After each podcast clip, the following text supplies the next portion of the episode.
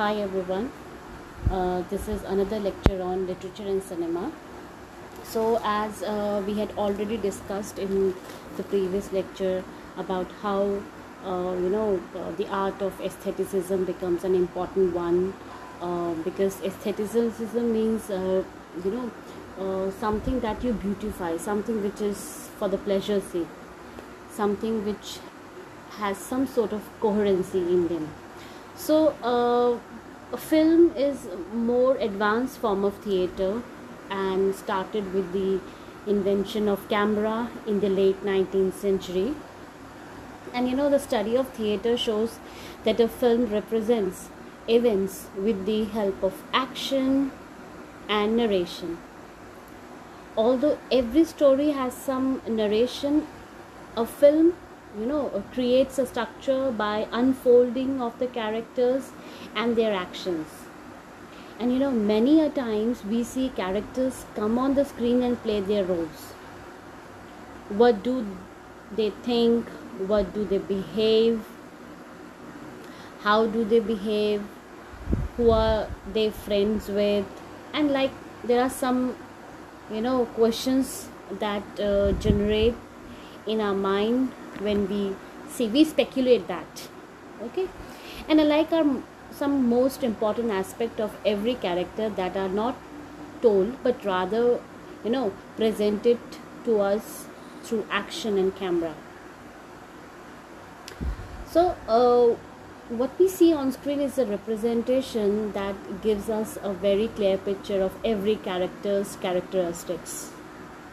And uh, in uh, you know there's a very famous uh, film theorist called Christian Metz where he rightly puts uh, in his uh, you know uh, very famous book uh, the name of the book is um, the imaginary signifier where he quotes I quote what he has before him I mean he stands for the director and him stands for the audience so let me requote it. What he has before him in the actual film is now somebody else's fantasy.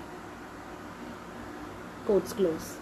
So we see film is phonocentric.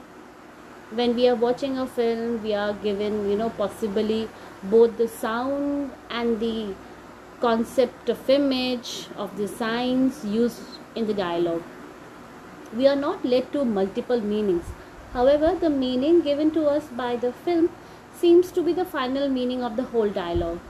Through a film, the director always tries to draw attention to some specific points of view. Sometimes they have a humanistic approach to the meaning of film and believe that the audience will fully decipher it because the audience is not only told but also shown the film. So when we talk about you know verbal to audio this visual transmutation of a novel both the novels that you have are the original ones and has been developed and adapted into films. So this you know uh, this this transmutation this this transference of uh, this this whole uh, you know from novel to film adaptation work is is sort of you know audio visual transmutation of a novel. You audio video because we are visualizing it. So this audio visual transmutation of a novel we see the novel does not remain the same because as we have talked earlier i mean in the previous classes it moves from logocentric to phonocentric approach to study. When it was a novel, it had a limited scope. I mean, not in terms of reading, but in terms of representation because it's in word form. So, when it is made into a film, it gets you know more approaches. And it becomes more scattered. Reason being because now from logocentric has changed to phonocentric. You know phonocentric means you have sound and image all together. And it becomes wider as well. So in another sense the novel loses its you know dialectical imagination and becomes a monolith text saying in terms of you know this has been uh, a very famous writer again uh, brian mcfarlane.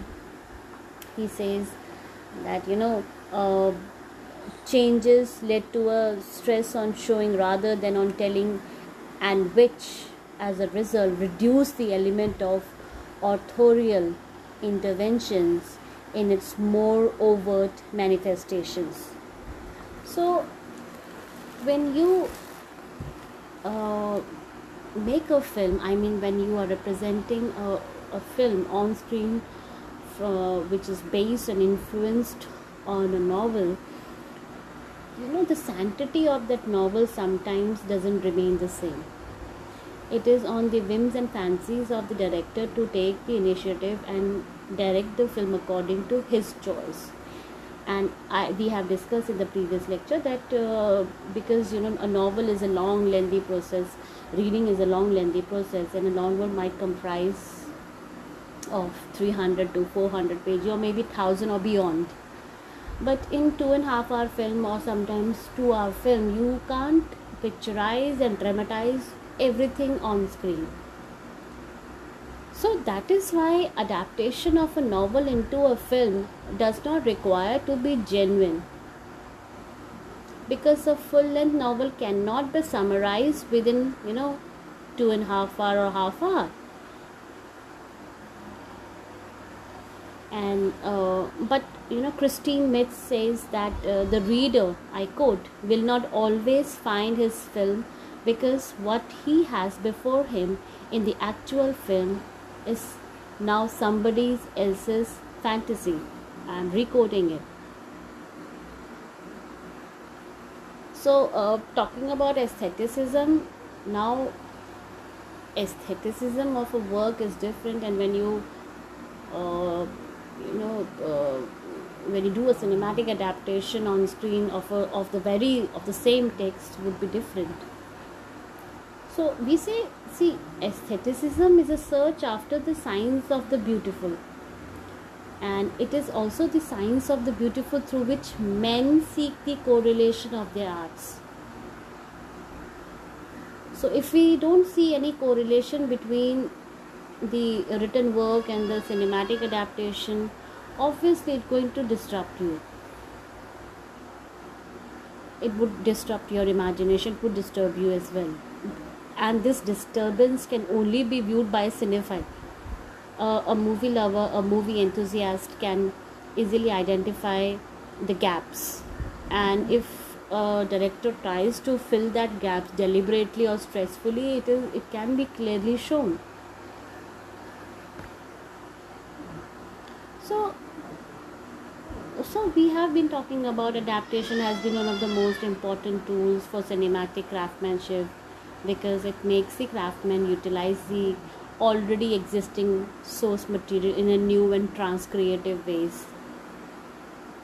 So adaptation is there and and and in the novels in order to um, gasp a scene a physical setting we have no choice but to follow linearly uh, that arrangement of arbitrary symbols set out for the most part in the horizontal rows uh, which enjoin the linearity of experience.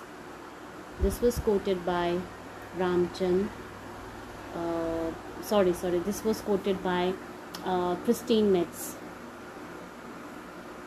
And when we talk about linearity when we talk about uh, something uh, a text being different and uh, the cinematic adaptation being different it is there uh, now i'll tell you one incident now pinchers which starring manoj vajpayee or urmila matondkar and other others is an adaptation of amrita pritam's more poetic novel pinjar that we know which deals with the sacrificial social con- contract of women a woman is the property of the enemy and can be looted, plundered, and exploited as a commodity. We have been discussing it. And a woman has to sacrifice her personhood. I mean, she has to sacrifice her femininity, her individuality during such hot times as wars, partition, kidnapping, fighting, etc. etc. And is reduced from the subject to an object. The film Pinjar adopts a novel with the same intensity of theme but refines the role of women. I mean, you're seeing the difference. And in the novel, we see uh, women being looted, plundered, uh, exploited very brutally. It is so crystal clear. Once you start, once you read the novel, you will get goosebumps. But what you see in the film is a refined one the film adopts a novel with the same intensity. It is there but refines the role of women. In the novel, almost all the women characters have been represented as submissive to the patriarchal norms. And Puro, she is the female protagonist. You know, she evolves as a new woman. Although Puro is treated as an object before being kidnapped. And in, in the in the beginning of the novel, you know she starts governing rashida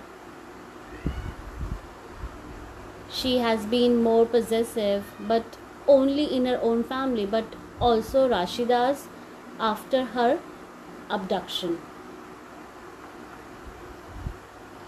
Sorry it's not rashida it's rashi. I'm little out of frame. So many critics accuse uh, the director and the producer for adulteration in the film version of the novel. Actually, what is happening, the film adaptation of the novel is never a word for word imitation. You know, because the film has to satisfy the expected taste of the audience.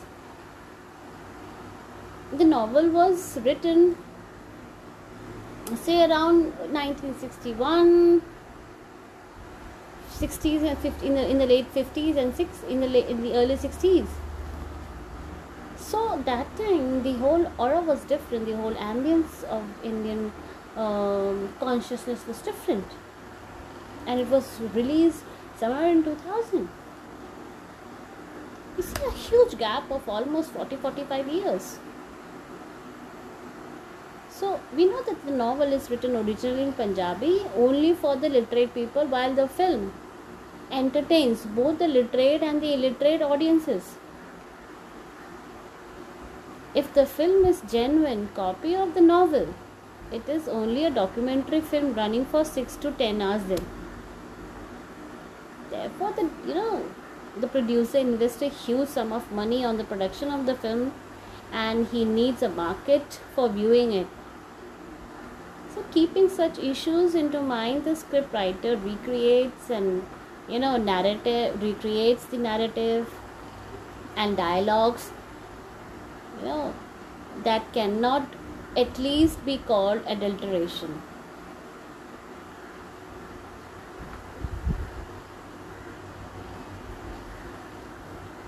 so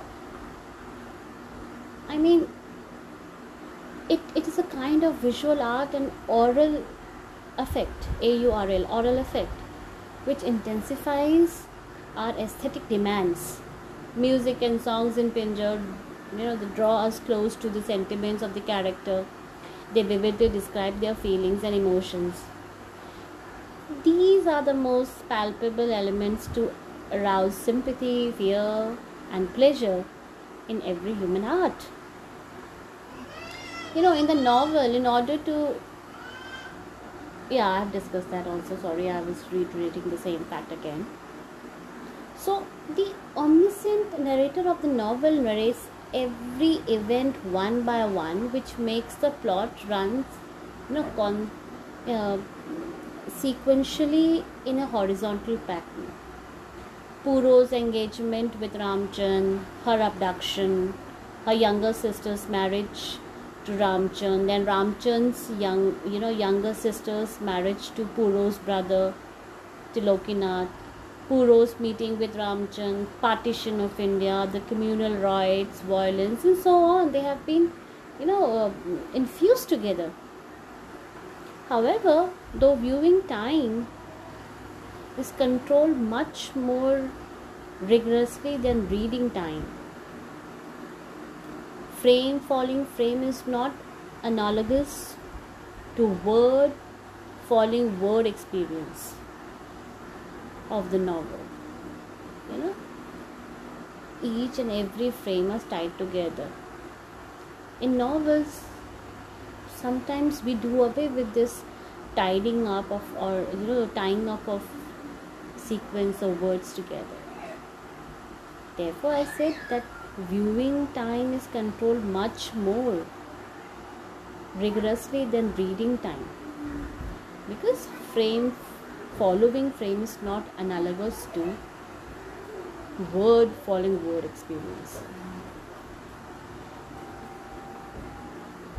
There would be a lot of complexity and you know in order to avoid any sort of visual complexity increased by the input of oral and verbal you know senses director deliberately removes certain tiny nuances or some you know some delusions from the novel I'll tell you one more incident. For instance, Puro's restless passion to see Ramchand on a visit at Ratowal to cure eye ailment of Rahima's mother and the moment of their meeting episode have been you know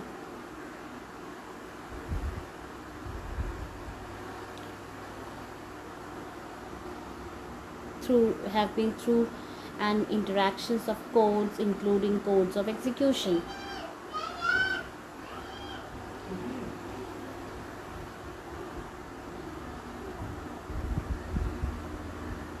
So by comparing the two modes of reading, the pleasure found through such acts are quite different. As I've already mentioned earlier, that the cinematic signs do not allow the reader to develop their own imaginary generalizations about the narrative. They are not involved in the production of meaning of the film. However, it is a ready made perception through the eye of I quote, somebody else's fantasy at Christian Metz quotes. So, in the process of reading, the reader remains passive and silent, although their intellectual mechanisms are, you know, non creatively reading the film. They are passively applying all the possible devices to penetrate the complex web of meaning. so this was an adaptation how we uh, you know see Pinjar being adapted on screen.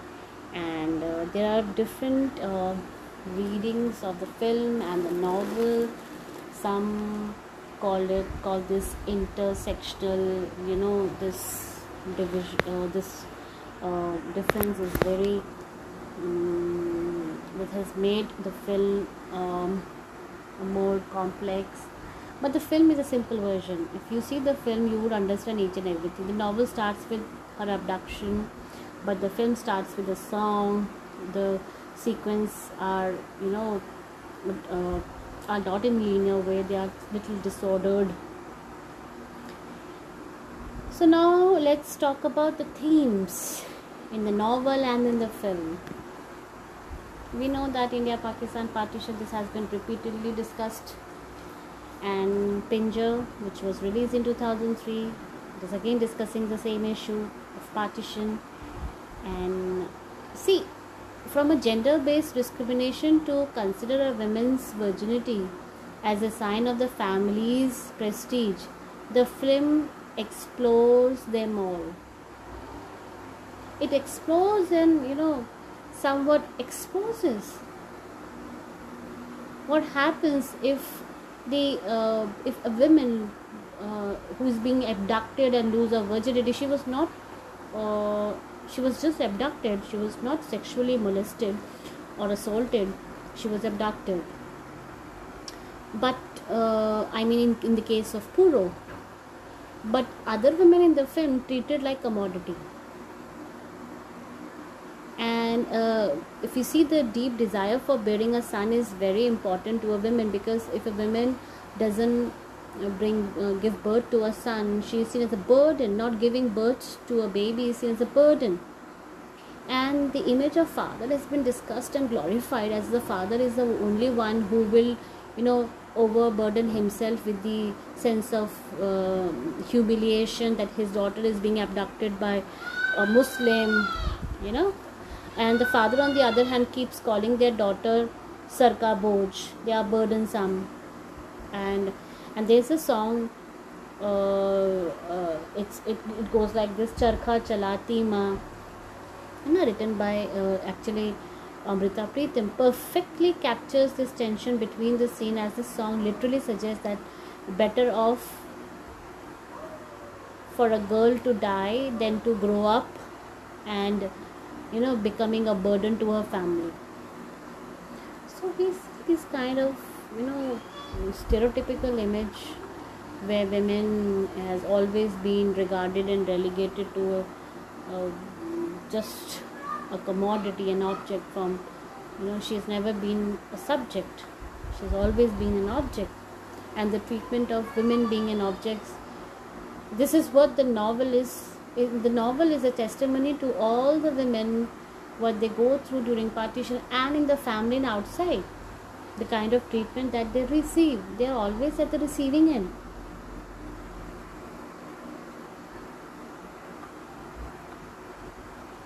So uh, so we, we when you read the novel you will find the you know the emergent female subjectivities in indian cinema. How this uh, the femme fatale the femme fatale f-a-t-a-l-e image where women is always you know she's shown as something who is always uh,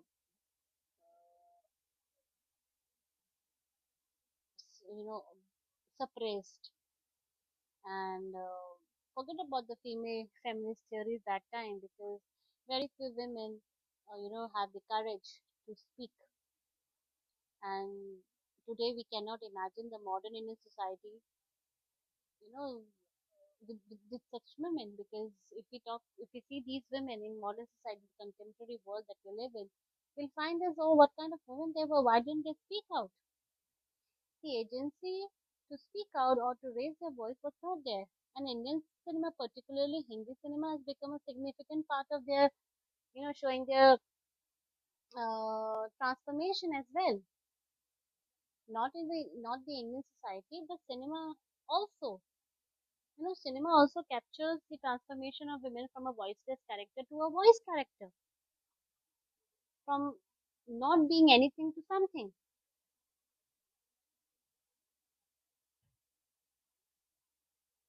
so uh, these are the differences that you see uh, in film and in novel. And uh, okay and i will release another tape on uh, i mean podcast on uh,